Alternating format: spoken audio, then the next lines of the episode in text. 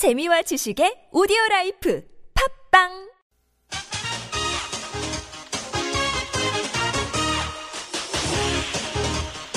열린 아침 김만흠입니다. 3부 시작합니다.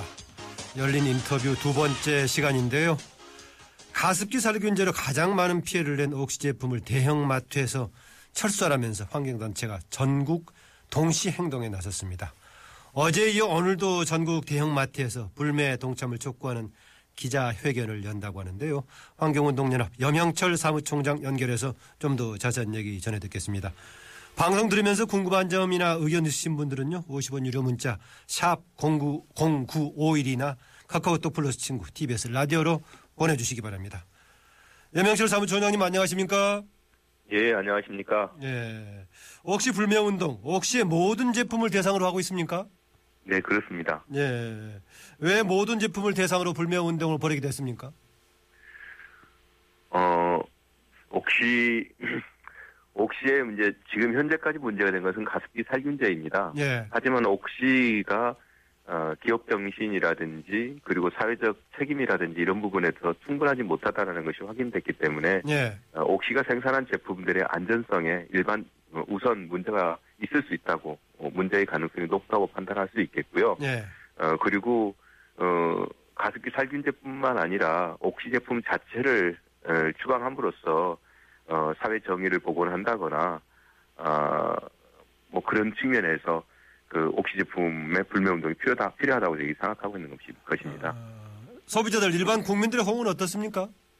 뭐 호응은 음, 폭발적인데요. 이번에야말로 본때를 보여야 되는 것 아니냐. 아, 이번에도 어, 지금까지 한 번도 제대로 된 불매 운동이 없었기 때문에 예. 끝을 봐야 된다는 의견들이 많고요. 어쨌든 5월 9일 그 불매 선언 이후에 매출의 절반 정도가 아, 줄은 것으로 확인이 되고 있고, 그다음에 전국에서 뭐 수천 개의 단체들이 기자회견을 한 바가 있고, 어 그리고 어, 옥시제 전 대표라든지 어, 옥시 가습기 살균제 개발 책임자, 아, 그다음에 서울대 교수 등이 구속되기도 했고, 예. 또뭐 국회 환경노동위에서는 환경부를 비롯한 정부의 책임을 따지기도 하고 또 피해자들에 대한 지원과 배상 논의도 활발해지는 것처럼 어, 여러 측면에서 성과가 있었다고 생각합니다. 아, 이제 가습기 살균제 외에도 옥시 제품이 많은 모양인데 저 같은 경우는 세제 정말 쉽게 떠오릅니다만은 다른 제품이 상당히 많은 모양이에요. 어, 굉- 굉장히 많습니다. 어, 저희들이 파악했던 것이 125종이었는데 125종이요. 예, 그거보다 더 많은 것 같더라고요. 지금 현재. 예. 어, 우선 뭐 대표적으로 들어보면은 뭐 옥시크린이나 말씀하신 것처럼 옥시 싹싹 같이 세정제 같은 경우나 어, 그다음에 세- 뭐 세탁 그 그 제 같은 경우가 주로 있을 텐데요. 그 외에도 뭐 데톨, 뭐 쉐리, 물 먹는 하마, 어, 그리고 뭐 듀렉스 같은 콘돔 제품인데요. 뭐 이런 것까지 굉장히 다양한 형태로 어, 들어가 있, 있는 생활용품들이죠. 예, 예. 그러면 일상인들은 크게 옥시 제품으로 알려진 것 빼놓고는 이게 옥시 제품인지 아닌지 잘 모를 수도 있겠군요. 예, 문제가 거기에 있습니다. 이게 생활용품이고 또 브랜드 자체도 워낙 다양하게 지금 어, 사용하고 있기 때문에 이것을 다 기억해가지고 어, 뭐 시민들이 스스로 피할 수 있는 방법이 없습니다. 예. 그래서 지금 이제 그러면은 그 불매운동 벌이는 과정에서 그런 문제까지 같이 제기하면서 지금 알리면서 하고 있습니까? 예, 알리고는 있습니다. 예. 근데 뭐 이 125 정도는 저희도 기억을 못하니까요. 예. 그렇겠군요. 어, 어제부터는 그 대형마트에서 옥시 제품을 아예 팔지 말아달라는 운동하고 계신데 일반 소비자들의 운동이 아니라 대형마트에까지도 판매 중, 중단을 촉구할 수밖에 없는 이유가 있겠죠? 예, 우선은 대형 마트들과 그다음에 뭐 온라인 마통 음, 그 유통망 등이 어, 스스로 자신들이 불매 운동을 하겠다고 선언한 바가 있습니다. 음. 예, 그래서 그거, 그 약속을 지키라는 건데요.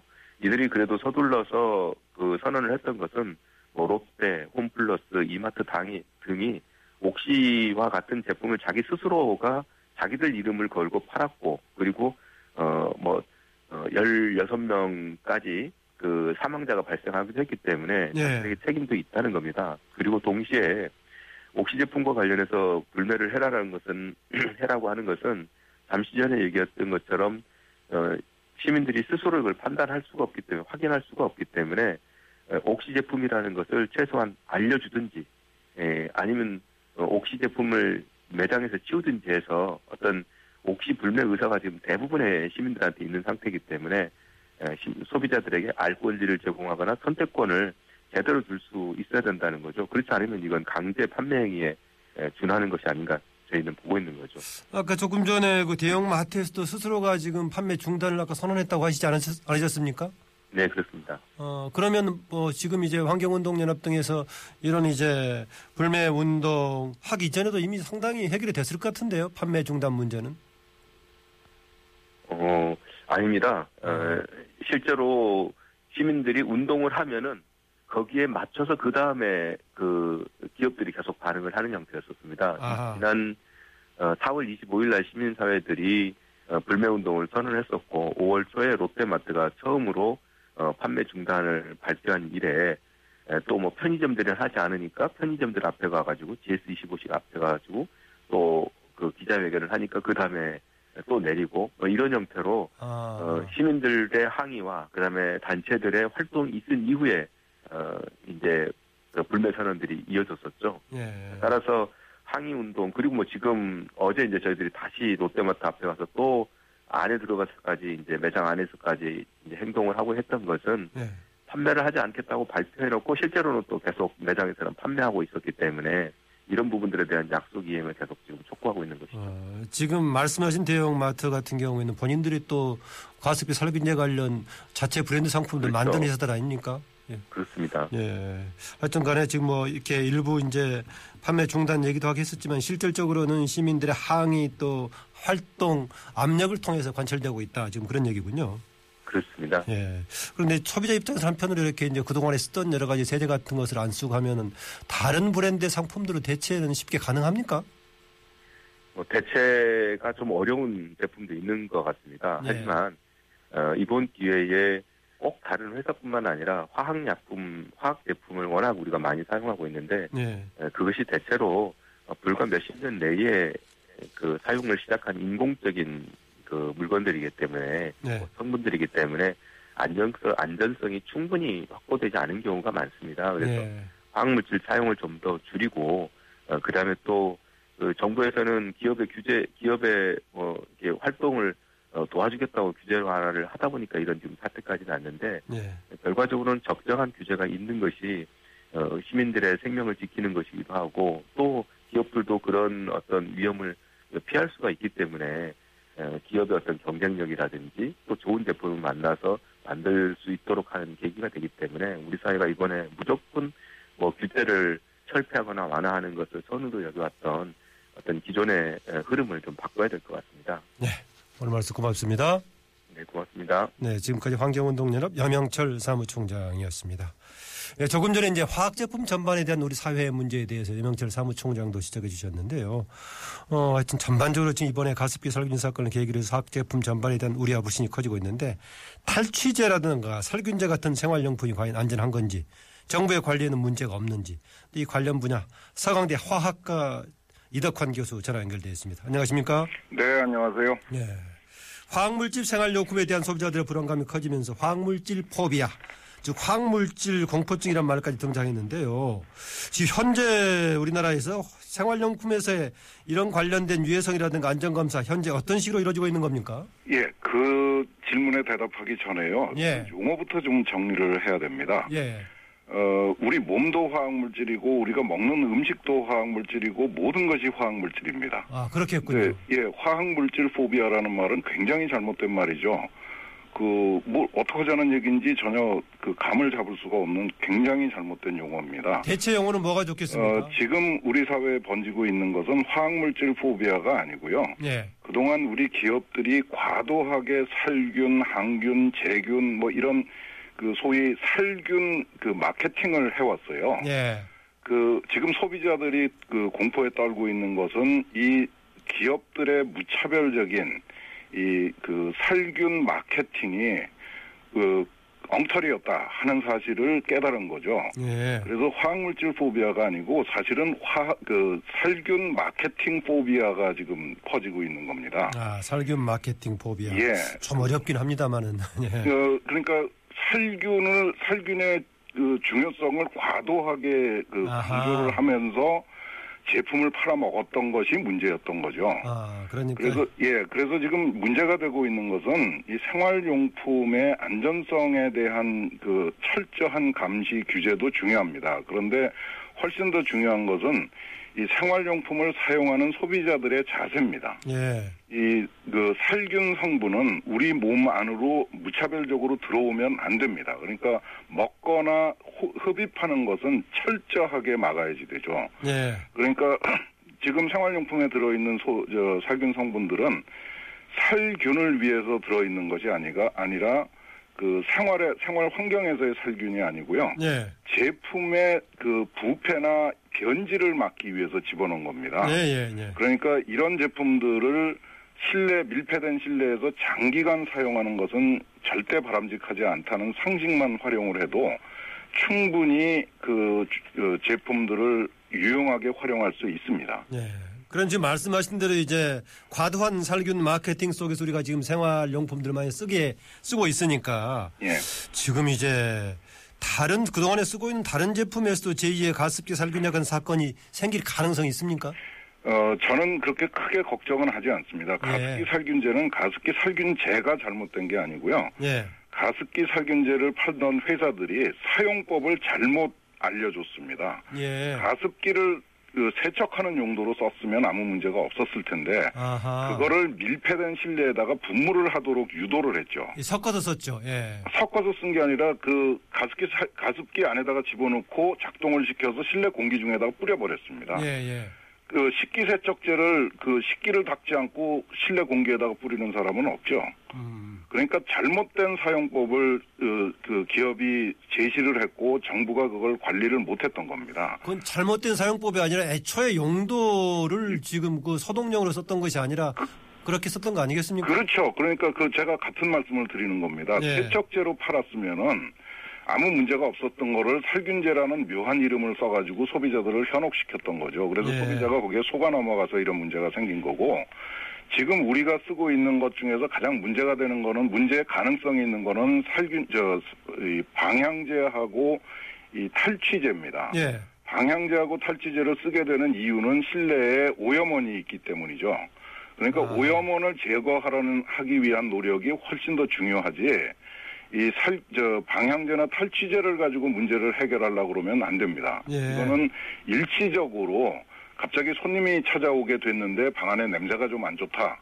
그럴 경우에 일시적으로 사용하는 것이지 그 24시간 실내 공기 중에다가 방향제나 탈취제를 뿌려놓으면 문제가 생길 수 있다는 사실만 기억을 해주시면 되겠습니다. 아, 말씀하신 대로 가급적이면 방향제라든가 탈취를 안 쓰는 게 좋겠지만은 예, 쓸 경우는 위험성이 있다는 겁니까? 그렇죠. 어허. 그러니까 그 위험성을 인지를 하고 자 잠깐 쓰고 환기를 시키는 노력이 반드시 필요하다는 뜻입니다. 예. 또 하나 그 섬유탈취제인 페브리즈에 애경에서 만든 가습기 살균제하고 유해 성분 비슷한 게 들어가 있다 이런 의혹이 제기됐었는데 이 문제 제기 혹시 파악해 보셨습니까 이 그 교수님께서? 다시 한번 말씀드리면 페브리즈나 이런 데 들어있는 살균 성분은 예.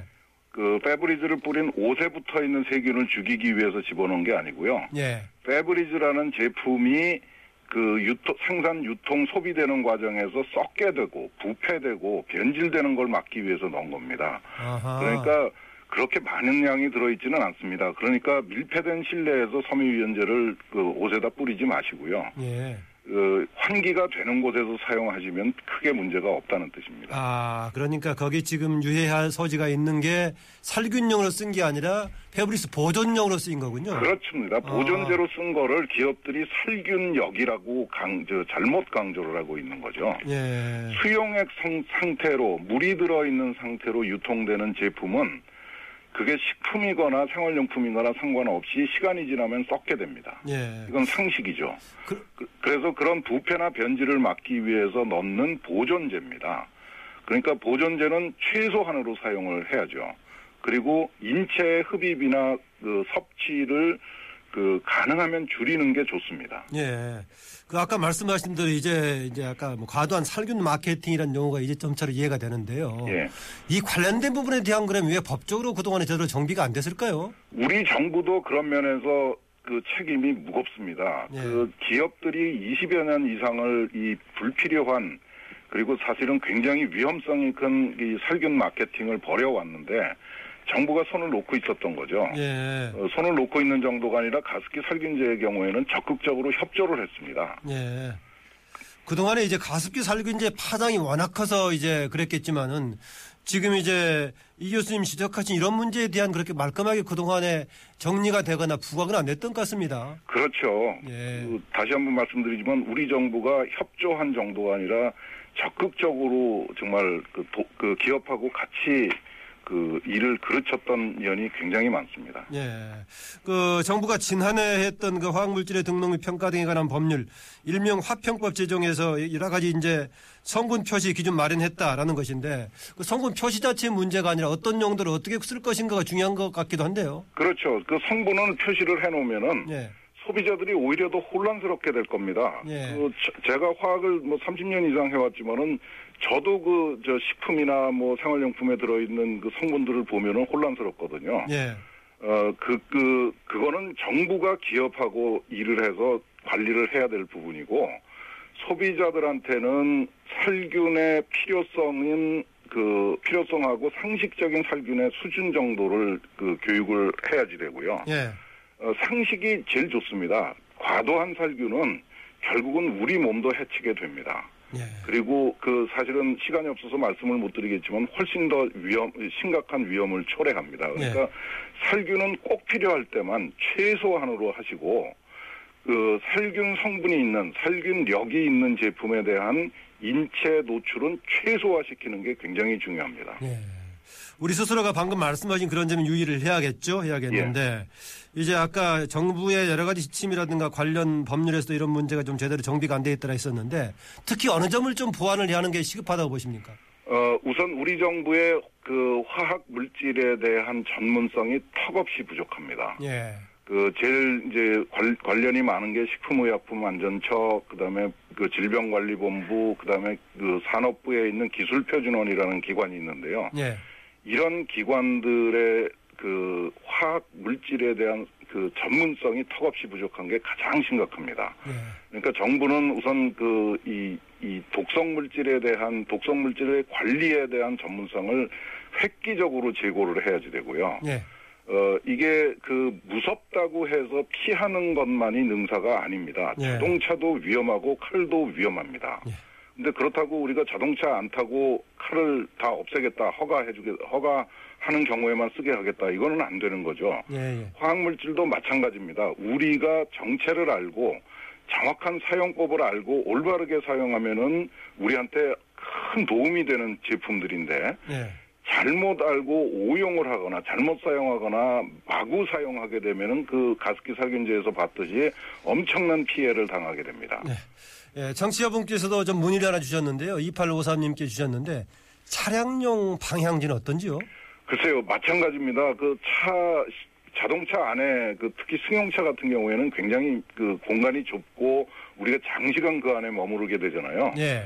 굉장히 제한적으로 사용하셔야 됩니다. 아하. 아주 냄새가 심할 경우에는 살짝 사용을 하시고 냄새가 어느 정도 제거가 되면은 환기를 반드시 하셔야 되고. 근데 상시에 비치하고 있지 않습니까? 보통 차량에는. 그러니까 일시적으로 사용을 하셔야지 그거를 계속 실내 그 자동차 안에서 사용하시는 거는 절대 바람직하지 않습니다. 예. 그러니까 자동차 안에 냄새가 나게 되는 원인을 찾아서 제거하시는 노력이 훨씬 더 중요합니다. 네. 오늘 말씀 여기까지 듣겠습니다. 고맙습니다. 네. 지금까지 서강대 화학과 이덕환 교수였습니다.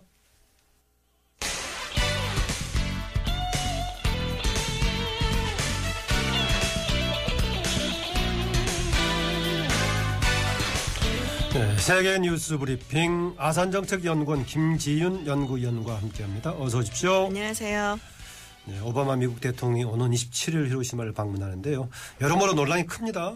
네. 좀 더 자세히 보죠. 미국 어, 대통령 히로시마 방문에 대해서 일본이 그동안 공을 많이 들였다고요.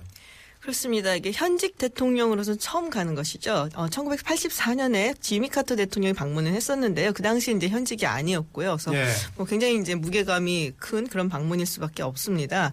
미국하고 일본 간의 이제 동맹 그리고 관계에서 사실 이게 굉장히 가시 같은 이슈거든요. 네. 하나는 승전국이고 하나는 패전국이고 그렇지만 동맹 관계이고 또 일본 측에서도 굉장히 좀 아픈 그런 이제 흔적이 있는 그런 일인데 어, 일단은 이제 미일 동맹이 좀 중요해지니까 과거 문제를 좀 지우고 가야겠다라는 양측의 의사가 있는 것 같고요.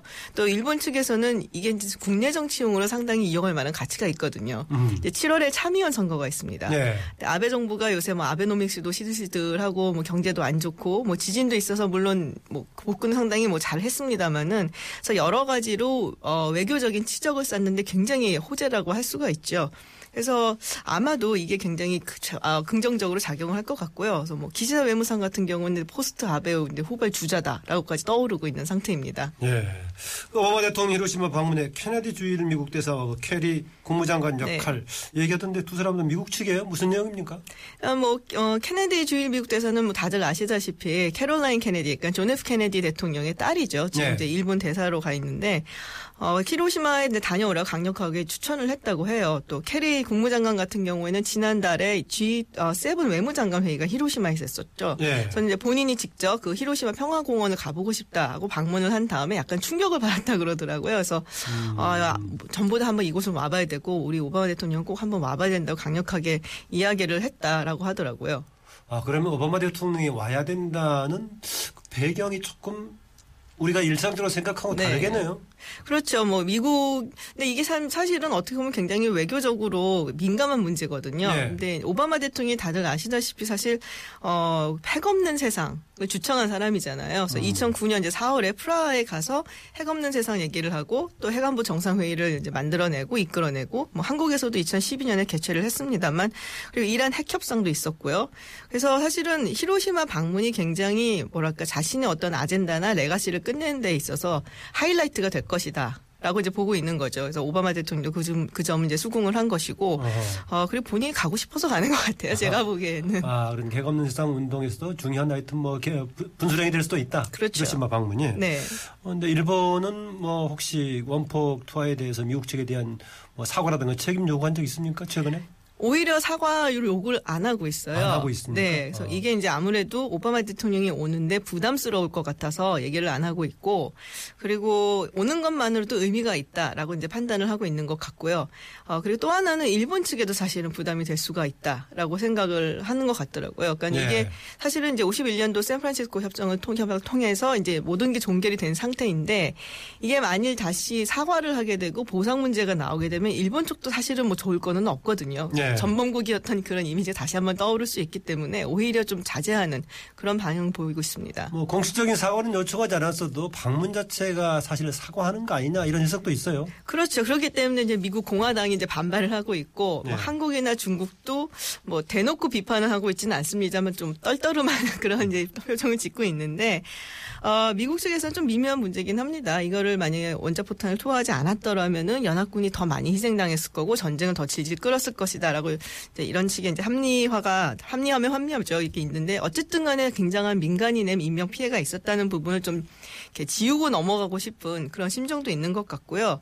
이걸 이제 인도적인 차원에서 그냥 추모하고 그리고 헌화하고 하는 것에서 끝나면 좋은데 이게 일본 언론이라든지 여론에서 이걸 어떤 식으로 해석을 할 것인가 그거에 이제 또 여러 가지 분기점이 될 수가 있을 것 같아요. 소지는 충분히 있는데요. 굉장히 많죠, 사실은. 삼계이 같은 게 바로 나올 것 아, 같은데요. 금방 나오겠죠. 네. 이게 전범 국가인데 갑자기 뭐 무슨 원폭 피해자 코스프레를 하게 되는 그런 현상이 벌어질 수가 있죠. 어, 오바마 대통령 히로시마 방문 또 관련해가지고 상대적으로 아베 총리 진주만 네. 방문을 요구했다고 알려지고 있죠. 가능성이 있나요?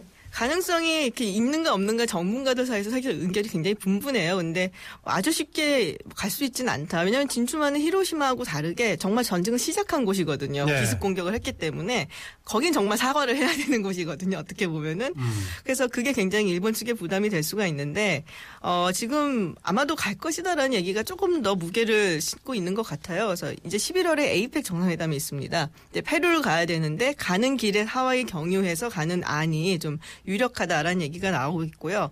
지금 뭐 일본 측은 뭐 부인을 하고 있어요. 뭐 그런 생각하지 않고 있다라고 하지만은 아마도 이제 외교 전문가들끼리 또 실무진끼리 좀 접촉을 하면서 이 부분에 대한 얘기를 이미 하고 있다라고 예측을 하고 있습니다. 예.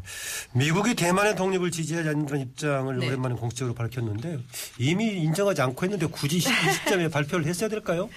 이게 이제 20일에 지난 1월 선거에서 민진당의 상ing원 총통이 이제 총통이 되겠죠. 예, 취임하죠, 예, 이제. 취임을 하게 되는데 네. 아시다시피 민진당 같은 경우에는 이제 대만의 독립, 이제 중국으로부터 독립을 좀 주장하는 그런 민족주의적인 성향이 있는 당이죠.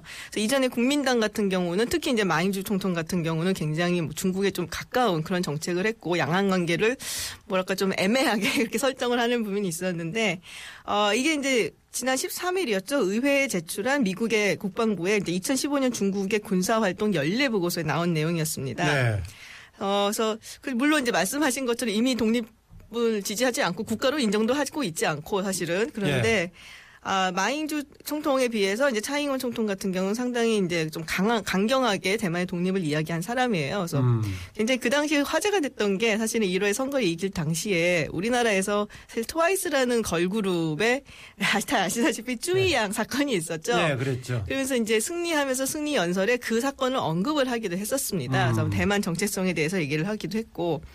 네, 미국으로서는 일단은 현 상태 유지가 가장 바람직하죠. 지금 여기서 뭐 어떤 양안 관계가 뭐 좀 잘못된다든지 뭐 굉장히 골치 아프고 사실 뭐 중국하고 이제 사이가 좋지도 않은데 그것마저 중국하고 또 서로 뭐 갈등을 하면서 심기 거스르기는 싫다라는 이제 판 반응이라고 보였습니다. 네. 2015년 중국의 군사활동 미국의 연례 보고서 얘기 좀 해볼까요? 어, 중국의 최근 남중국의 인공섬 얘기가 반복적으로 나오고 있는데 여의도 면적의 4배 넘게 군사시를 확충하고 있다 이런 내용 들어가 있는데 중국은 네. 과장됐다 이렇게 반발하고 있다고요. 과장은 아니죠. 솔직히 말하면은 어. 지금 남중국해 군사 기지하려고 굉장히 많이 노력을 해왔고 사실상 인공섬을 이제 만들고 있는데 차이는 그분이 그 부분입니다. 이게 남중국해에 있는 그 난사군도라고 하죠. 네. 스프레틀리 제도 부분에 한 13평방제곱미터 정도의 이제 인공섬 같은 제곱 걸 킬로미터. 킬로미터. 예. 네, 죄송합니다. 네. 그래서 군사 기지화를 막 하고 있죠. 거기장 뭐, 뭐 공항 뭐 설치하고 그러고 있는데 사실 이제 중국 측 입장은 그거예요. 이게 영해라는 것이 자기네들은 이제 영해 기선부터 12해리가 되는데 영해 기선이 어 간전호출지라고 해서 썰물 네. 때는 보이고 밀물 때는 없어지는 섬이나 뭐 이런 것을 이제 기준으로 한다라고 얘기를 하고 있어요.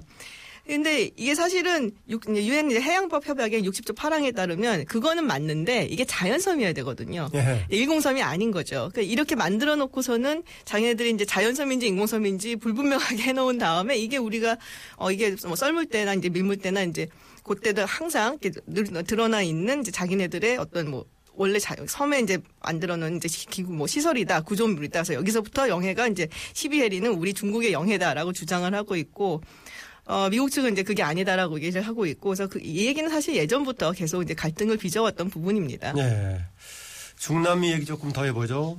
어, 브라질 대통령 탄핵 이번에 네. 이제 최종 상원까지 거쳤는데 재판 과정은 남아 있죠. 재판 과정은 좀 남아 있습니다. 이게 이제 연방 대법원에서 최종 판결이 난 다음에 다시 상원으로 가서 재표결을 하고 거기서 3분의 2 이상이 아, 되면은 다시 네 그러면 이제 정말 탄핵이 또 되는 상원에서 것이죠. 다시 한번 재표결까지. 가나요? 절차는 또 남아 있군요. 네. 그 이제 뭐 그렇게 이 진행되는 과정 속 지금 혼란이 극심하다고요. 그렇죠. 뭐 사실 남미 대륙 뭐 브라질뿐만 아니라 지금 남미 대륙 전체가 들썩이고 있는데 어 1990년대 후반부터 2000년대까지 그 핑크 타이더라고 해갖고 그 약간 온건한 좀 사회주의 성향의 좌파 정권들이 남미 대륙에 이제 정, 아주 대거 등장을 했습니다. 뭐 대표적인 예가 뭐 베네수엘라 차베즈라든지 뭐 아르헨티나의 파르난데스 그리고 이제 브라질 룰라 유명하죠. 근데 이세 국가가 일단 사이즈도 그렇고 뭐 남미에서의 위상도 그렇고 어떻게 보면 남미 대륙을 이끌어가는 국가들인데 지금 이제 브라질의 그 좌파 정권이 무너지게 되니까 이제 남미 대륙 다른 이제 좌파 정권을 잡고 있는 국가들에서 굉장히 반발이 심하죠. 지금 네. 특히 이제 베네수엘라 같은 경우는 굉장히 반발이 심하고 뭐 볼리비아도 그렇고 에콰도르, 니카라가, 뭐 쿠바 전부 다 반발을 하고 있고 유일하게 아르헨티나만 지금 환영을 하는 그런 기색입니다. 왜냐하면 아르헨티나 같은 경우는 작년 말에 어, 마두로 대통령이 새로 취임을 했어요. 근데 이분이 이제 우파 성향을 가진 사람입니다. 네. 아까 베네수엘라 얘기 나왔는데요. 네. 베네수엘라 지금 이제 이 나라가 지금 엉망인 상황이 지금 유가 하락이 결정적인 요인일까요? 아니면은 그동안의 통치 방식이라든 국가 운영 방식의 문제였다고 보세요? 저는 이 유가 하락 통치 방식 같이 이제 가는 거죠. 사실은 경제하고 정치적인 악순환이 서로 같이 맞물려 가는 건데 베네수엘라 같은 경우는 석유에 굉장히 의존을 많이 하는 국가잖아요. 근데 다들 네. 아시다시피 뭐 유가가 엄청나게 하락을 했고 경제적인 타격을 받았고 그래서 베네수엘라 같은 경우 굉장히 강경하게 조치를 했어요. 근데 대사 그 어, 브라질에 가 있는 베네수엘라 대사를 소환하기까지 했는데요. 예. 그 거기에 이제 굉장히 위, 어, 뭐랄까 좀 위협감을 느낀 게 베네수엘라 대, 이제 마두로 대통령이 월스트리트저널에서 미국의 어떤 이제 정보 당국 관계자들이 어, 지금 베네수엘라에서 쿠데타 가능성이 있다라는 보도를 한 거예요. 그 얼마나 겁이 나겠어요 지금. 그러니까 네. 지금 굉장히 이제 뭐 위협을 느끼기도 하고 있고 그래서 뭐 경제난으로 해서 굉장히 어렵고 뭐 그 러니까 뭐 사회적으로도 정치적으로도 혼란스럽고 그래서 뭐 거의 무법천지다라는 이야기까지 나오고 있습니다. 네. 미국 대선에 트럼프 얘기 잠깐만 하고 마무리해 볼까요? 어, 미국의 이제 공화당 전국 위원장은 유권자들은 트럼프의 사생활로 판단하지는 않을 거다라고 했었는데 계속해서 트럼프 사생활 관련 보도를 뭐 집중적으로 하고 있더라고요. 사생활이 워낙에 참 복잡했죠, 사실은. 여러 사람 인터뷰까지 계속 실어가지고 하고 네, 있던데요. 지금 뭐 결혼도 세, 번- 세 번을 했었고 이게 뉴욕 타임즈 기사에 나왔습니다. 그래서 트럼프가 지난 동안 이제 뭐 일해왔던 여성들하고 여성들, 예, 네. 한 50명 정도 인터뷰를 했다고 해요. 근데 그 와중에서 굉장히 성희롱적인 발언도 굉장히 많이 했고 그래서 성추행도 있었고 그래서 여러 가지로 좀 문제가 되는 일을 많이 했다라고 이제 보도를 했었 죠. 예. 그런데 정말로 그 전국위원장 얘기처럼 유권자들이 그걸 고려하지 않을까요? 그게 참 애매한 게요. 오히려 민주당 쪽은 이제 유권자들이 굉장히 도덕적인 문제에서 굉- 어, 굉장히 좀 엄격하게 재단을 하는 반면에 공화당 쪽은 좀 덜한 편이 있어요. 오히려 공화당이 보수당인데 네. 그래서 좀 글쎄요. 뭐 사 트럼프 같은 경우는 근데 어떻게 보면 또 사생활을 기대하는 부분은 좀 없기 때문에 뭐 깨끗할 아, 거야. 예. 그래서 아하. 아- 아마도 그럴 수도 있다라고 보여집니다. 네. 오늘 말씀 여기까지 듣 겠습니다. 감사합니다. 감사합니다. 네. 지금까지 아산정책연구원 김지윤 연구위원이었습니다.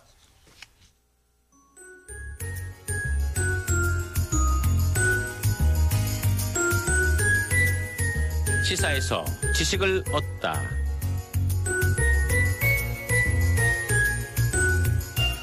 음주운전 의혹으로 무리를 빚고 있는 연예인 이창명 씨가 거짓말 탐지기 조사를 거부했다는 뉴스가 있었습니다.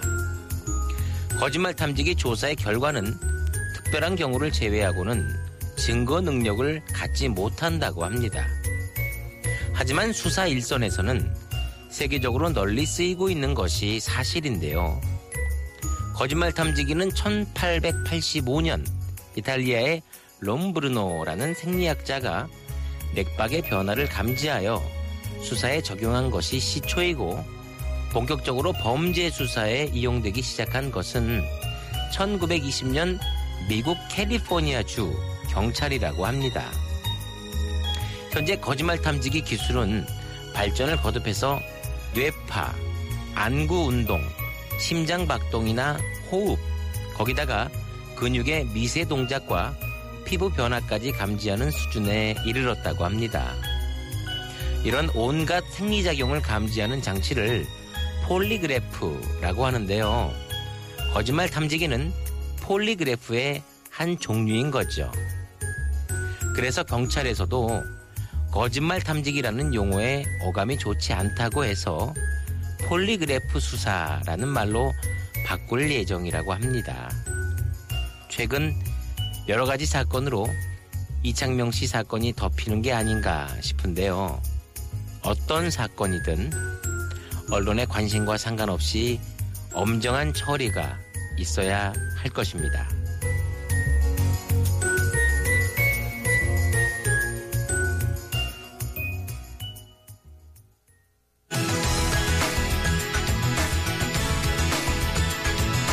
네, 지난 11일이었죠. 경찰이 처음으로 운전자에게 술을 판매한 식당 주인을 음주운전 방조죄로 입건했는데요. 이 소식을 듣고 운전자에게 술을 팔면 처벌을 받는다는 사실을 알리, 그렇게 알리는 현수막을 내걸고 음주운전 근절 캠페인을 벌이는 식당이 있다고 합니다. 강강술래 유준상 커뮤니케이션 팀장 연결합니다. 안녕하세요. 네, 안녕하십니까. 예. 먼저 영업을 이렇게 하다 보면 실제로 음주운전하는 사람들 많이 보셨죠? 어, 다행히도 그, 현재까지는 그 음주운전 사고가 접수된 건 없습니다. 아, 예, 그, 음주운전이 사실 그 매장 바깥에서 벌어지는 일이기 때문에 네. 저희가 이제 실질적으로 이제 음주운전을 얼마나 많이 하고 계신지까지 저희가 상황 파악하기는 쉽지는 않고요. 네. 다만 저희가 그 카운터에서 이제 대리운전이라든가 대리기사분들을 좀 안내를 해가지고 네. 그 저희 고객들께서 좀 편하게 귀가하실 수 있도록 이렇게 도와드리고 있습니다. 어, 혹시 저분 그냥 운전하고 가시면 어떠나 걱정되는 경우들 없었습니까? 어, 일반적으로 저희 그 매장이 좀 복합시설 형태로 되어 있기 때문에 예. 그 식사를 마치시고 바로 가시는 경우들이 많지가 않습니다. 그래서 주변에서 좀 쉬었다 가시는 분들 많고 하시기 예, 예. 좀 그런 거에 대한 좀 연연 저, 저희 매장 같은 경우는 좀 덜한 편입니다. 예. 혹시 음주운전 방조죄에 관해서 정부나 경찰에서 공문이 내려왔었나요? 아, 아닙니다. 따로 그 경찰이나 그 정부 쪽에서 내려온 공문은 없었습니다. 예. 그러면은 음주운전 방조죄에 관해서는 정확하게 알고 계셨습니까?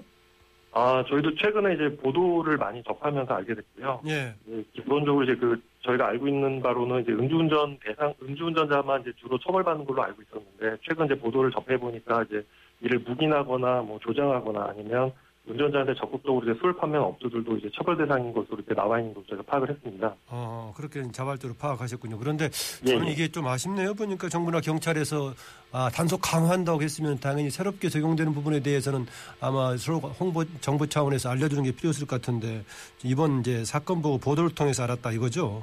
예, 예. 어, 어쨌든 이번에 굉장히 좋은 일 하셨더라고요. 거기다가 현수막 이렇게 내걸었습니까? 음주운전 방조 행위 단속, 동승자도 판매자도 처벌받습니다. 이렇게 예, 예. 내걸으셨나요?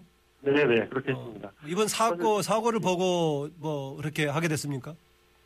예, 저희가 최근에 그 보도된 뉴스를 접하고 저희가 진행을 한- 하는 걸로 저희가 좀 생, 어, 생각을 해봤었고요. 예. 그 저희 입장에서 이제 그 매장에서 이제 음식을 맛있게 드시고 가시는 것뿐만 아니라 이제 안전하게 귀가하셨다가 또 나중에 잘 도착하시는 것도 중요하다고 생각합니다. 그래서 예. 저희가 매장 입장에서도 음주운전은 이제 절대 안 되는 거고 또 이게 음주운전 자체가 또 무관 생명 위협하는 부분도 크기 때문에 저희 같은 이런 식당에서도 이를 좀 외면하지 말고 일정 부분의 역할을 해서 예방에 대한 노력을 좀 해야 된다 이렇게 저희가 판단했습니다. 현수막 내거는 것 말고 혹시 그 대리운전 하는데 무슨 그 좀 도움을 주거나 식당에서 그런 건 없습니까? 어, 그래서 저희가 그 대리운전을 좀 기왕이면 좀 저렴하고 합리적으로 이용하실 수 있도록 저희 그 대리운전 업체를 몇 군데를 제휴를 했습니다. 예. 그래서 좀 저렴하게 이용하실 수 해가지고요. 예. 고양시나 파주시 고객 같은 분들은 저희 제휴업체를 이용하시면 한 15%에서 한 20% 정도 할인 받으실 수, 할인 받으실 수 있도록 조치를 해드리고 있습니다. 아, 혹시 일부를 식당에서 보조해 주는 것도 있습니까? 아, 보조는 아니고요. 저희 네. 제휴 관계를 통해서 할인 서비스를 제공해드리고 있습니다. 할인 서비스를요. 10% 네네. 15% 할인 서비스 해주고 있다. 손님들 반응 은 어떻습니까? 뭐 처음에 식당에서 뭐 이런 것까지 다 하냐, 뭐 세- 세세한 것까지 이런 거 하냐, 뭐 좀 신선하다, 뭐 그런 반응들이 좀 있으셨습니다. 예. 그런데 이렇게 생각하지 않을까요? 그 고, 고기를 주로 많이 팔고 있는 곳인가요? 예, 예, 그렇습니다. 고기 먹으면서는 되게 술 한 잔씩 하는 게 딱 맞는데 고기 먹으면서 술 안 먹는 분도 있습니다. 우리 PD 같은 경우 있는데 고기 먹으면 술 한 잔도 못 하는 집이라 좀 이렇게 예. 하는 사람들이 지적할 수 있을 것 같은데. 그- 예, 그렇죠. 사실 저희도 그래서 좀 내부적으로 좀, 좀 고민이 좀 있었습니다. 근데 예. 사실 그 음주운전이 그 지금 대리운전이라든가 아니면 대중교통을 이용하신다라든가 이런 인프라가 우리나라가 잘 돼 있기 때문에 예. 충분히 저희가 이런 캠페인을 벌이더라도 소비자들이 이해해 주시고 고객들도 충분히 같이 옮겨 실천에 옮겨줄 수 있는 거라고 판단이 됐습니다. 그래서 사실 술이라는 게 이것도 음식이기 때문에 대역정 드시지 말라고 할 수는 있는 것도 아니고요. 대신 저희가 이제 좋은 분들하고 맛있게 드신 다음에 잘 돌아가셨다가 다른 날 좋은 날 있으시면 또 방문해 주십사 뭐 그런 마음으로 저희가 진행을 하게 됐습니다. 예. 그 마지막으로요, 기왕 오늘 방송 나오신 김에, 뭐, 술 한잔쯤에 하고, 아, 또술 마시고 운전대를 잡는, 뭐, 거기서는 모르겠습니다만은 사람들이 좀 있을 건데, 한 말씀 주시죠. 뭐 다- 모두 다, 다 아시는 내용이시겠지만 음주운전을 하면 안 된다는 건 다 알고 계시는 거 아닙니까? 근데 아시는데 하고 안 하고의 차이인 것 같습니다. 그래서 아는 것을 아는 것으로 그치지 말고 우리 모두가 실천으로 옮기는 것이 중요한 시점이 아닌가 그런 생각입니다. 예. 모두가 아는 얘기 좀 한 말씀 주시는 걸로 다시 한번 또 모두가 자각을 했을 걸로 생각을 합니다. 감사합니다. 네, 감사합니다. 네. 지금까지 음주운전 근절 캠페인을 벌이고 있는 강강술 유준상 커뮤니케이션 팀장이었습니다. 네. 오늘 앞서 열린 인터뷰 시간에 화학물질 생활용품에 대한 여러 가지 궁금증 전문가와 함께 짚어봤는데요. 가습기 살균제 사건을 계기로 최근 들어서 화학 제품의 사용을 꺼리거나 아예 친환경 제품만 구입하는 소비자가 늘고 있다고 합니다. 화학물질, 즉 케미칼, 케미컬스 이게 들어간 제품을 거부한다는 뜻에서 일명 노케미족이라고 부르는데요. 이분들 상당수는 천연 재료로 방향제와 세제를 직접 만들어 쓴다고 합니다. 화학물질에 대한 소비자들의 거부감이 어느 정도인지 단적으로 드러나는 셈인데요. 또 오늘 인터뷰에서 그 화학과 서강대 화학과 이덕환 교수가요. 문제는 화학물질 자체가 아니라 기업들의 잘못된 살균 마케- 마케팅에 있다 이런 지적해 주셨습니다. 소비자들이 무엇보다도 사용 방법을 제대로 숙지하는 게 무엇보다 중요하다고 언급했었는데 정말 중요합니다. 정부도 제도적인 차원에서요 과도하게 남용되지 않도록 적절한 방향으로 사용되도록 제도적인 뒷받침도 필요하다고 하는 지적도 있었습니다. 공감합니다. 열린 아침 김만음입니다. 오늘은 여기까지입니다. 저는 내일 아침 7시 5분에 다시 찾아뵙겠습니다. 정차 여러분 고맙습니다. 오늘도 좋은 하루 되십시오.